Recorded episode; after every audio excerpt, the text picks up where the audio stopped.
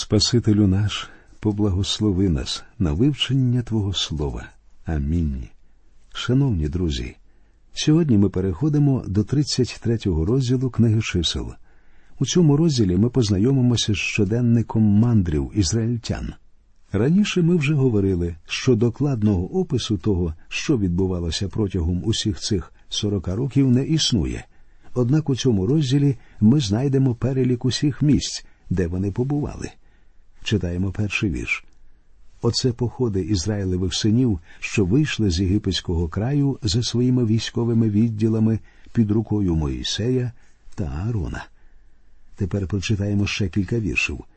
І рушили з Харади, і таборували в Махгелоті, і рушили з Махгелоту, і таборували в Тахаті, і рушили з Тахату, і таборували в Тераху, і рушили з Тераху, і таборували в Мітці.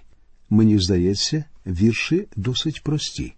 Хочеться знати, що ж там відбулося, але про це ні слова. Уявіть собі, що ви прийшли в гості до друга, який щойно повернувся з турпоїздки по Європі. Ви, звичайно ж, попросите його розповісти про подорож, а він починає вам розповідати, що спочатку вони побували в Римі, потім поїхали до Мілану, потім у Флоренцію, потім у Цюріх та Женеву, а потім у Німеччину. І так далі. Вам хочеться довідатися, що він бачив і що робив, а перерахування усіх міст, де він побував, видасться вам дуже нудним. І проте, як і будь-яке місце в Писанні, цей розділ містить чудові духовні істини. Схожий на карту автомобільних доріг, він все ж показує, що Бог уважно стежив і запам'ятовував кожен крок свого народу. Власне кажучи, він був постійно з ним протягом усього їхнього переходу по пустелі. Сьогодні в багатьох церковних гімнах ми співаємо про те, що підемо за Христом до кінця. І, по правді кажучи, такі слова мені не дуже подобаються. Мені здається, що набагато частіше люди своїм життям показують щось прямо протилежне. В неділю вранці я чую, як люди співають «Я піду з ним до самого кінця». Але вже незабаром на вечірній недільній службі багатьох з них я не бачу. Деякі були присутні на заняттях з вивчення Біблії, і вже зовсім мало хто з них приходив, коли потрібно було виконувати яку-небудь роботу для Бога. Цікаво, як далеко люди насправді готові піти за Христом. Я вважаю, що ми повинні трохи змінити слова подібних гімнів. Це Христос піде з нами до самого кінця, тому що Він сказав у п'ятому вірші тринадцятого розділу послання до євреїв: «Не залишу тебе і не покину тебе». Отже, друзі, перед нами щоденник мандрів ізраїльтян. І куди б вони не йшли, де б не розташовувалися станом, Бог завжди був з ними. Не вони йшли з ним, тому що часто їх серце бунтувалося проти нього. Але він ніколи їх не залишав і не покидав. Така одна з найбільших істин Слова Божого. «Я ніколи не залишу тебе і не покину тебе». Ісус сказав: «Я не залишу вас безутішними, не залишу вас сиротами. Я прийду до вас». Як він це зробить? Він пошле їм Духа Святого. Дух Святий живе в кожному віруючому. І якщо ви дитя Боже, то вам нікуди від нього не піти. Він не відпустить вас. Він піде з вами до самого кінця. Ми можемо спотикатися, вагатися, робити помилки. Ми часто не йдемо за ним, як повинні йти, але, слава Богу, він іде з нами до самого кінця. Давайте тепер прочитаємо закон про наділи, які Бог дає Мойсеєві, коли Ізраїль готується увійти в землю обітовану. Це заключні вірші тридцять третього розділу з п'ятдесят першого по п'ятдесят шостий вірші. «Промовляй до Ізраїлевих синів, та й скажеш до них: коли ви перейдете Йордан до ханаанського краю, то проженете всіх мешканців того краю перед собою і понищите всі їхні зображення, і всіх литих ідолів їхніх понищите, і всі їхні висоти поруйнуєте. І ви заволодієте тим краєм, і осядете в ньому, бо я дав вам той край на власність, і ви заволодієте тим краєм жеребком за вашими родами, численному збільшите власність його, а малому зменшите власність його. Де вийде йому жеребок, туди йому буде, за племенами ваших батьків будете володіти собі. А якщо ви не виженете мешканців того краю від себе, то будуть ті, кого позоставите з них, колючками у ваших очах та тернями у ваших боках, і будуть вас утискувати на тій землі, що на ній ви сидітимете, і станеться, як я думав був учинити їм, учиню те вам. Тут дуже багато хто, і особливо невіруючі, завжди задають питання. Вони говорять, що було жорстоко наказувати Ізраїлю виганяти місцеві народи з їхньої землі, адже й Ізраїль бував непокірливим. Вони стверджують, що місцеві народи були всі дуже милими людьми, і бажання Бога прогнати їх неможливо виправдати. Так говорять і ліберальні християни, і невіруючі, і говорять вже довгі роки. А я стверджую, що всі ці ліберали в Америці зараз спокійнісінько живуть на землі, що у свій час належала індіанцям, і щось я жодного разу не бачив, щоб хоч хтось хотів віддати свою землю індіанцям. Давайте подивимося на все, що відбувається з іншої точки зору. От що говорить перший вірш двадцять третього псалма. «Господня земля, і все, що на ній, вселенна і мешканці її». Уся земля належить Богові, і Він вирішує і велить, що повинне відбуватися. Він наказав Ізраїлю війти в землю обітовану і знищити всі зображення, тобто ідолів. Сьогодні археологи викопують цих литих ідолів, але ж ізраїльтяни повинні були знищити їх і зрівняти з землею язичницькі висоти, тобто місця язичницького поклоніння. На цих висотах відбувалися самі огидні жертвоприносини язичницьких культів.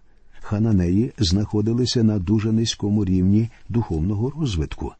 Вони не тільки були язичниками, далекими від живого та істинного Бога. Гріхи на статевому ґрунті та сексуальній розбещеності були способом їхнього життя і частиною їхнього поклоніння. В результаті хананеї вимерли від венеричних хвороб. Наше суспільство вседозволеності всіляко намагається применшити небезпеку сексуальних гріхів. І в наш час сьогодні лютує епідемія різних захворювань.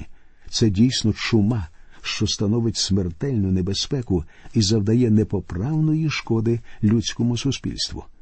А хананеї, у чиїй країні також бушували епідемії, жили на перехресті світу.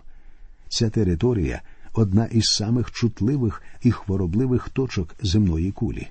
Вона завжди була такою, залишається такою, і, я вважаю, завжди буде такою. Вона має велике стратегічне значення. По ній пройшли армії усіх великих світових держав. Через неї проходять усі великі торговельні шляхи. Хананеї зустрічалися з великою кількістю чужоземців, заражаючи усіх своїми огидними хворобами. І от Бог хоче дати цій землі нового власника. Хананеї знищували його власність і шкодили всьому людству, а тому Бог вирішив прогнати їх. І не говоріть мені, що Бог не мав права так чинити, адже це, по суті справи, був акт милосердя. Бог знищив хананеїв заради майбутніх поколінь. З цієї ж причини Бог послав на землю потоп. Бог завжди діяв заради збереження майбутніх поколінь. Друзі мої, не критикуйте і не судіть Бога. Нам не дано зрозуміти всього, що стоїть за тією чи іншою ситуацією. Ми знаємо одне. Нам не бачити миру на землі доти, доки не запанує князь миру – Ісус Христос. А доти Бог буде використовувати одні народи, щоб вершити суд над іншими народами. А зараз, друзі, ми з вами переходимо до вивчення тридцять четвертого розділу книги чисел. Розділ цей важливий тому, що в ньому зовсім чітко визначені межі землі, яку Бог дав Ізраїлю. Цей розділ також особливо підкреслює, що Бог дав цю землю Ізраїлю у вічне володіння. І неважливо, хто претендує на неї сьогодні, вона належить Ізраїлю. Отож, читаємо про межі землі. Перший та другий вірші. І Господь промовляв до Мойсея, говорячи: «Накажи Ізраїлевим синам та й скажи їм, коли ви ввійдете до ханаанського краю, це буде той край, що припаде вам у спадщині, ханаанський край по границях його». У третьому вірші Бог позначає південну границю землі обітованої. «І буде вам південна сторона від пустині Цін при Едомі, і буде вам південна границя від кінця Солоного моря на схід». У четвертому вірші Бог позначає західну границю. «І скерується вам та границя з полудня до Маале Акраббіму, і перейдете до Ціну, і будуть виходи її з полудня до Кадеш-Барнеа, і вийде вона до Хацар-Адару, і перейде до Ацмону». У віршах сьомого по дев'ятий Бог позначає північну границю. «А оце буде для вас північна границя. Від Великого моря визначите собі за границю Горгору. Від Горгори визначите в напрямі до Гамату, і будуть виходи границі до Цедаду. І вийде границя до Зіфрону, і будуть її виходи до Гацар-Енану. Це буде вам північна границя». І нарешті, у віршах з десятого по дванадцятий Бог позначає східну границю. «І визначите собі за границю на схід від Гацар-Енану до Шефаму. І зійде границя від Шефаму до Рівли на схід Аїну. І зійде границя і дійде на берег Генетарецького моря на схід. І зійде границя до Йордану, і будуть її виходи море Солоне. Це буде для вас край по його границях навколо». Потім Господь вказує людей, що будуть відповідати за поділ землі серед колін Ізраїлевих. Ми читаємо про це у віршах з шістнадцятого по вісімнадцятий. «І Господь промовляв до Мойсея, говорячи: оце імена тих мужів, що поділять для вас той край на спадок. Священник Єліазар та Ісус, син Навинів, та візьмете по одному князеві з племени, щоб поділити той край на власність». Бог навіть вказує по імені кожного князя, що буде займатися розподілом землі. Ці вірші ми читати не будемо, але для Ізраїля того часу все це було дуже важливо. Закінчується розділ наступними словами: «Оце ті, кому наказав Господь поділити ханаанський край на спадщину для Ізраїлевих синів». А тепер, друзі, давайте звернемося до тридцять п'ятого розділу книги чисел, з якого ми довідаємося про володіння левитів і про міста сховища. Як ми вже знаємо, коліна левитів було присвячено на служіння Богові замість всіх ізраїльських первістків.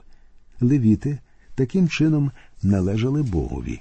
В Ізраїлі в них не було своєї землі, але їм були дані міста. Читаємо про це вірші з першого по третій. «І Господь промовляв до Мойсея на Моавських степах, над Приєрихонським Йорданом, говорячи: накажи Ізраїлевим синам, і нехай вони дадуть левитам зо спадку свого володіння міста насидіння.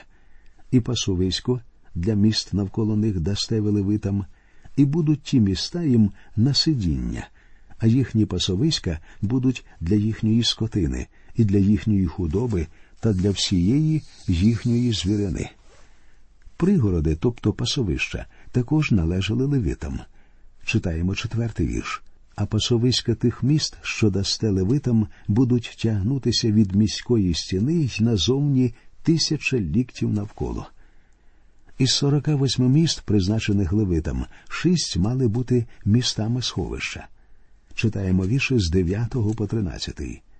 «І Господь промовляв до Мойсея, говорячи: промовляй до Ізраїлевих синів, та й скажи їм: коли ви перейдете Йордан до ханаанського краю, то виберіть собі міста, що будуть на сховище для вас, і втече туди убійник, що заб'є душу невмисне, і будуть для вас ці міста на сховище перед месником, і не помре убійник, поки не стане на суд перед громадою. А ті міста, що дасте, шість міст на сховище буде для вас». Левити повинні були заснувати три таких міста на східному березі Йордану і три на західному. Людина, що зробила ненавмисне вбивство, могла знайти тимчасовий притулок в одному з цих міст. Перебування там рятувало його від самосуду або від помсти родичів убитого і дозволяло дочекатися справедливого суду. Тепер читаємо вірші з двадцять четвертого по двадцять п'ятий. «То розсудить громада між убійником та між месником за кров за цими постановами. І громада визволить убійника з руки месника за кров, і громада верне його до міста сховища його, що втік був туди. І осяде він у ньому аж до смерти найвищого священика, помазаного святою оливою». Помітьте, однак, що в містах притулку не могли ховатися вбивці, що робили навмисні злочини. Читаємо далі тридцятий вірш. «Коли хто заб'є кого, то месник, за словами свідків, заб'є убійника, а одного свідка не досить проти кого, щоб осудити на смерть». Наприкінці тридцять п'ятого розділу, у тридцять третьому та тридцять четвертому віршах, Господь дає обґрунтування для всіх цих повелінь. «І не збезчестите того краю, що ви в ньому, бо та кров вона безчестить край, а краєві не прощається за кров, що пролита в ньому, як тільки кров'ю того, хто її пролив.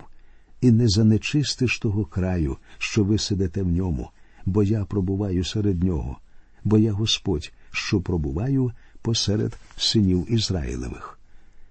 І нарешті, друзі, ми звертаємося до останнього тридцять шостого розділу книги чисел, що присвячена законові про успадкування землі.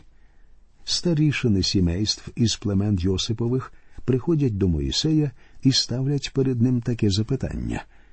Якщо дочки Салпаада вийдуть заміж за чоловіків не з їхнього власного коліна, то їхня земля повинна перейти у володіння цього іншого коліна. А Мойсей звіщає всім повеління Господа, що стосується даного випадку. Читаємо вірші шостого по дев'ятий. «Оце та річ, що Господь заповів про целофгатових дочок, говорячи. Вони стануть за жінок тим, хто їм подобається, тільки родові племени їхнього батька вони стануть за жінок. І не буде переходити спадщина Ізраїлевих синів від племени до племени, бо кожен із Ізраїлевих синів буде держатися спадщини племени своїх батьків. А кожна дочка, що посяде спадщину від племени Ізраїлевих синів, стане за жінку одному з роду племени батька свого, щоб Ізраїлеві сини володіли кожен спадком батьків своїх. І не буде переходити спадок від племени до іншого племени, бо кожен із племен Ізраїлевих синів буде держатися спадку свого». Земля повинна залишатися у володінні коліна. Жодна людина не могла назавжди позбавитися своєї землі. У ювілейний рік вся закладена земля поверталася своєму первісному власникові. Бог чудесним способом подбав про свій народ, надійно захистивши його право на земельні володіння. І зараз ми прочитаємо останній, тринадцятий вірш цього розділу і всієї книги чисел. «Оце заповіді та постанови, що Господь наказав був через Моїсея Ізраїлевим синам у Моавських степах над Приєрихонським Йорданом».